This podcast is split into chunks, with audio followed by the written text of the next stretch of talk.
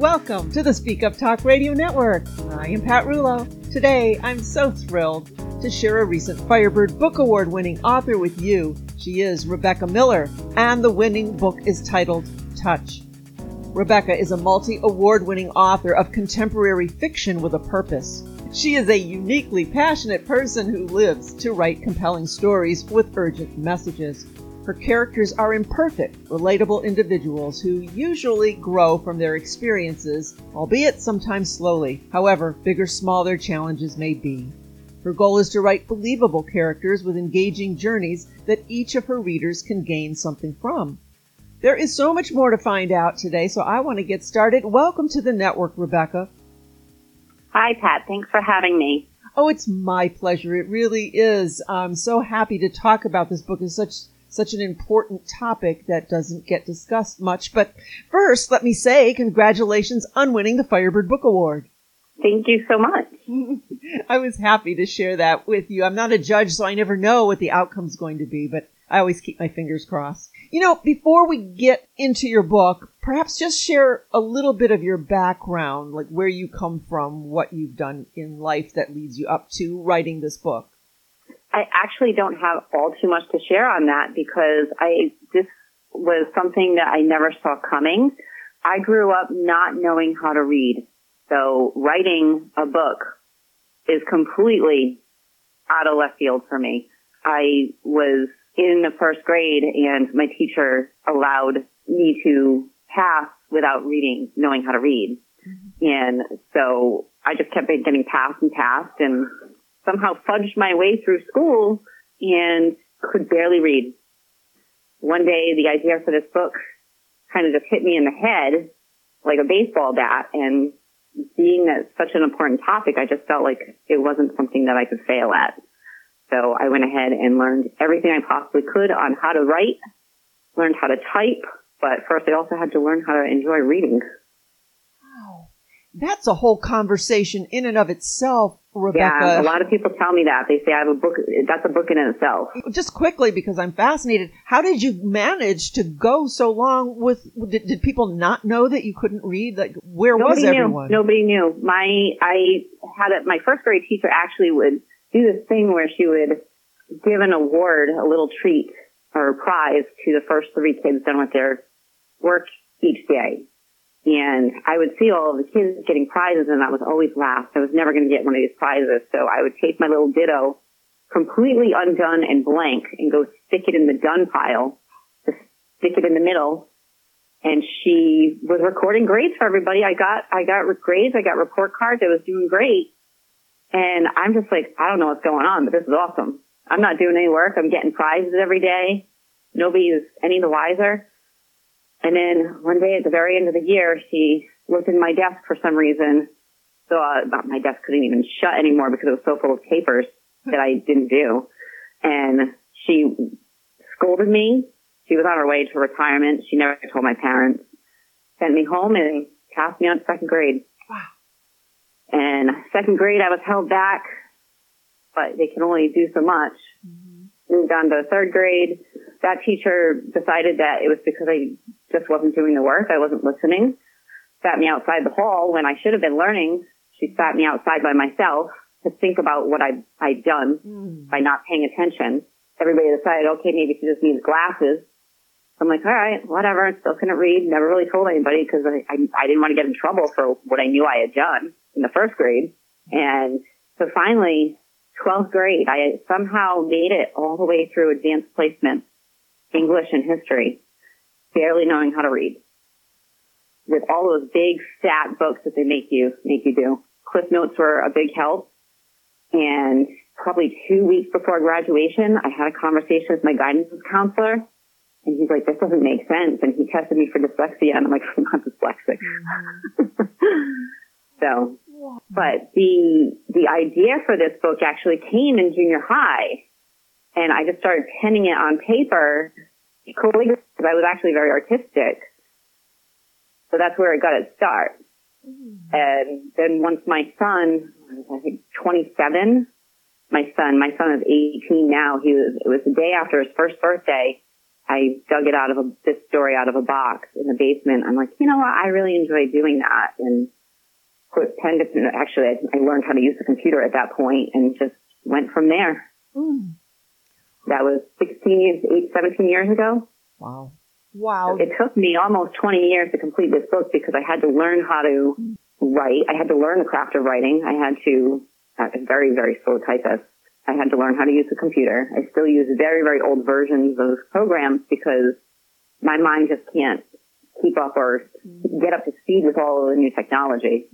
Well, this is quite a story, and yeah, if you're ever lacking something to do, it would make a fascinating tale here. Um, for, for for many reasons, like shame yeah. on the system. I mean, there's just a whole lot that you could really you could really delve into, and I'm sure you're not the only one. Maybe not the exact uh, circumstances, yeah. but, but slides by without unnoticed, and and should right. be so. All right, well, we'll let that go maybe for another time. So let's talk about the book Touch. Just give us a peek. What can readers expect to find? I realize at this point that I need to give the spoiler alert because it is such an important topic. It is about sex trafficking of young males. Um, it's a topic that doesn't get barely any attention at all. Um, people don't realize that sex trafficking occurs to 50% of boys um, it's generally a female-centered topic, so there are no resources. So if you run across a situation where you have a teenage boy who's being sex trafficked, there's nowhere to put them. They end up in a group home somewhere with no no basic resources to help them. Mm-hmm. So the way that I wrote this book was from the uh, female's perspective who had just lost her she had just recently lost her mother in a very traumatic way, so she was undergoing some issues herself where she was losing friends. She was kind of isolating and she meets this kid at school or sees this kid kind of doing the same thing. And she recognizes the behavior because it happened to her and she had lost friends. So she goes out of her way to make friends with him, not knowing and going through most of the book, not knowing what's going on with him. And when she finds out her family moves into kind of help and bring light to the whole situation, bring justice and whatnot. As you say, this is more of a female oriented topic, but when you really think about it just for a moment, why should it be? I know that Amy Rivers had just done her interview mm-hmm. the other day and was speaking about it being a domestic problem versus other countries. You just think it, you don't think that it's in your own neighborhood. But trafficking can be in your house. You know, you don't have to leave your house to be trafficked. So it's, it's not even like this, this book is actually about a family member who's doing it. So it's happening right inside this person's house. They don't even have to leave to be trafficked. And it's a small town. People just don't think that things like that happen in small towns.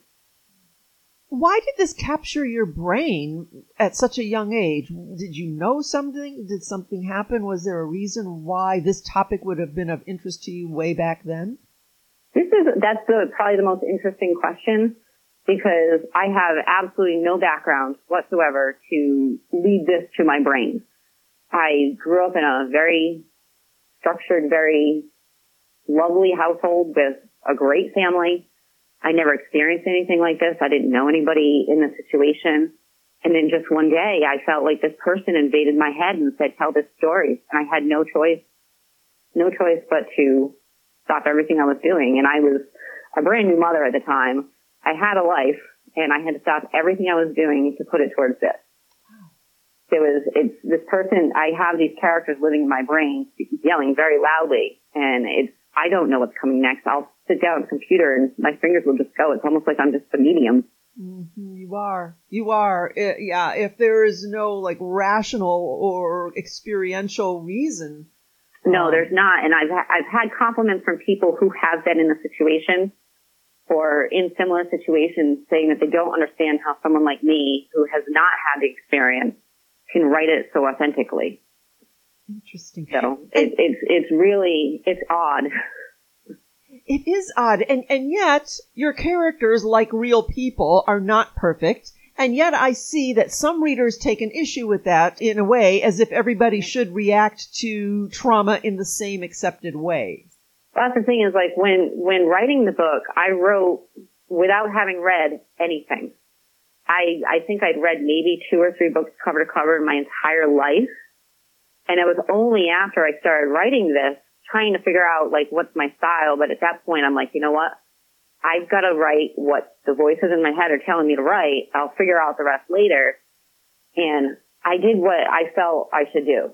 And just some of the feedback that comes in, it's like, it's obvious that you don't have kids. You've never dealt with teenagers. You've never been in the situation. You don't know what to expect. It's, it's definitely some tough ground to be on. And I feel like also the, the, the topic is very difficult too because I get a lot of praise from people who will private message me that they love the book and they, it was great. They think I'm doing a great job with it and praise me for bringing this topic to light, but they never publicly, publicly acknowledge it because it's such an uncomfortable topic. Mm-hmm. Nobody wants to talk about it. So I, I feel like this is going to be a very slow climb bringing this whole subject matter to light.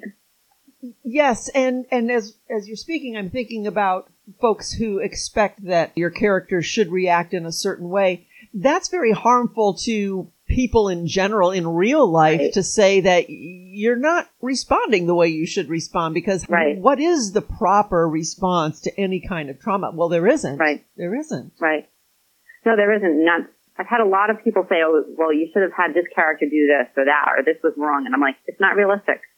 I've had a lot of situations where I have self-published. I'm an independent publisher, so I can make changes and I will dwell on these things. Like there's, I, I look at percentages. Okay. So is it 25% of people who think that this should, I'm like, I can't change it. No. This is reality. Mm-hmm. It's reality. This is, I'm not living in the, let's try to change how people act uh, as far as what your general personality is. I, I'm living in the now. This is this is how you respond, people respond in this day and age.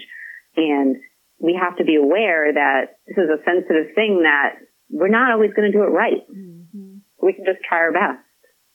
Right. This is not the kind of book to write for the reader necessarily or what the reader wants to read. Right. Um, it's, right. It's too rough of a subject and, and if this is just pouring out from you naturally, it's not like you have done years and years of research on this. I find that to be just so intriguing that this is this is coming from somewhere and it's authentic. Yeah. It's authentic, and so to change it at the whim of you know a handful of readers or comments would not be doing you justice, right. nor, nor the message.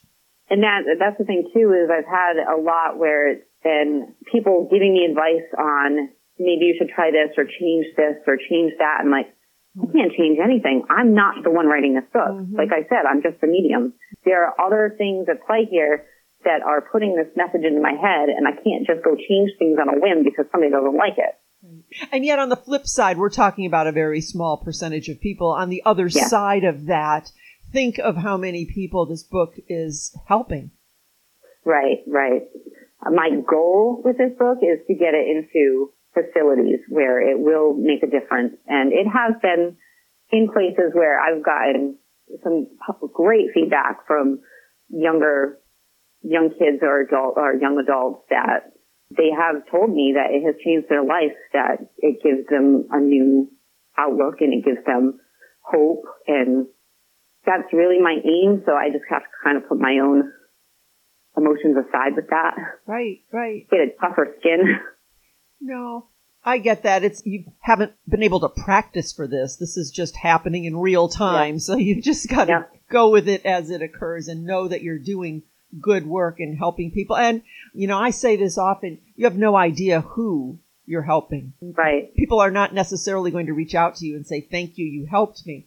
But uh, it's out there and it's helping people, so that's right. that's the gift. And and I was actually just thinking the other day that a lot of the people that this was helping or potentially could help will not have any sort of access or way to tell me mm-hmm. to help them mm-hmm. or even acknowledge that they read it. So I'm just hopeful that I did the right thing and I believe that I did. So I don't think you could accomplish this kind of an endeavor and have it be the wrong thing. It's there's too Right. much. It's, there's too much. It's not. Yeah. You know, it wasn't done on a whim, and it didn't take a minute. I think I read somewhere where you had sent this out to as many publishers and. Uh, 700 agents. I didn't want. 700. I did not want to say that number. How I know. How di- in the world? Over 700 rejections in the span of probably about 10 years. Rebecca, how did you mentally deal with that and keep, I don't know. and keep going? I don't know.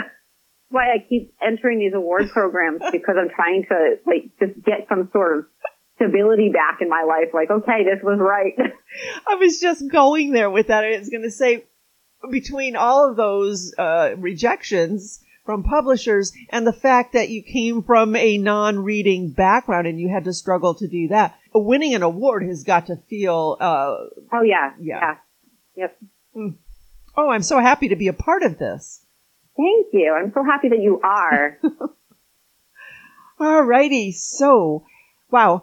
I want to make sure that we're not missing anything because there's there's so much to talk with you about. oh, I'm sure that we're missing something. I know that. I'm kind of stuck in a place right now where I wrote this book and everybody wants more or they want more because it doesn't, it's just kind of an open-ended, um, ending and it's a dr- dramatic, traumatic, open-ended thing. We're like, well, that's realistic.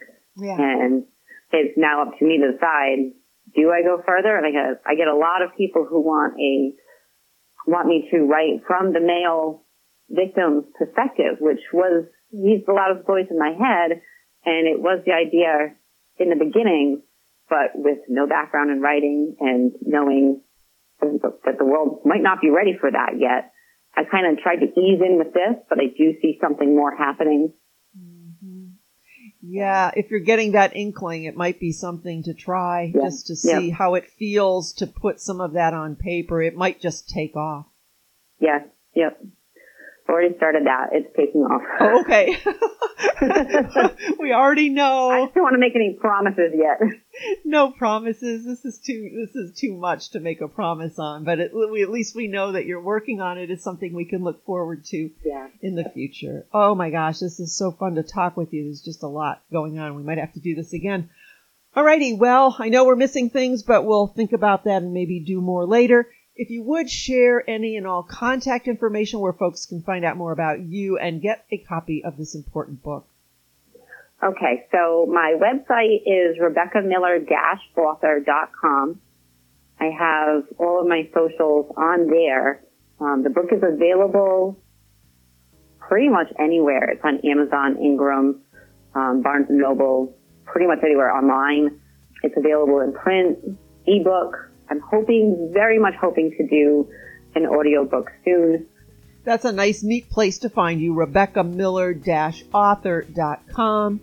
The book is titled Touch. And just from this tiny slice of conversation we had today, I really encourage everyone to get a copy, share it with others. There's any kind of locations or organizations where people feel that this book might be helpful, I would say to contact you and, you know, maybe you can get a bulk box out to these groups and get, get Yes, start getting, absolutely. yes, Absolutely. start getting the word That's out. my goal. Mhm. All right. Anything I can do to help you personally, please keep me in mind. I would be Okay, very, I would definitely, I'll definitely do that. very happy to do that. All right, Rebecca Miller. The book is titled Touch, RebeccaMiller-author.com. You, my friend, are just kind of a miracle here. I am. uh, There's, you're so impressive and inspiring. to Nobody's ever described me like that before. Stick with me. Thank you. Thank you, Pat.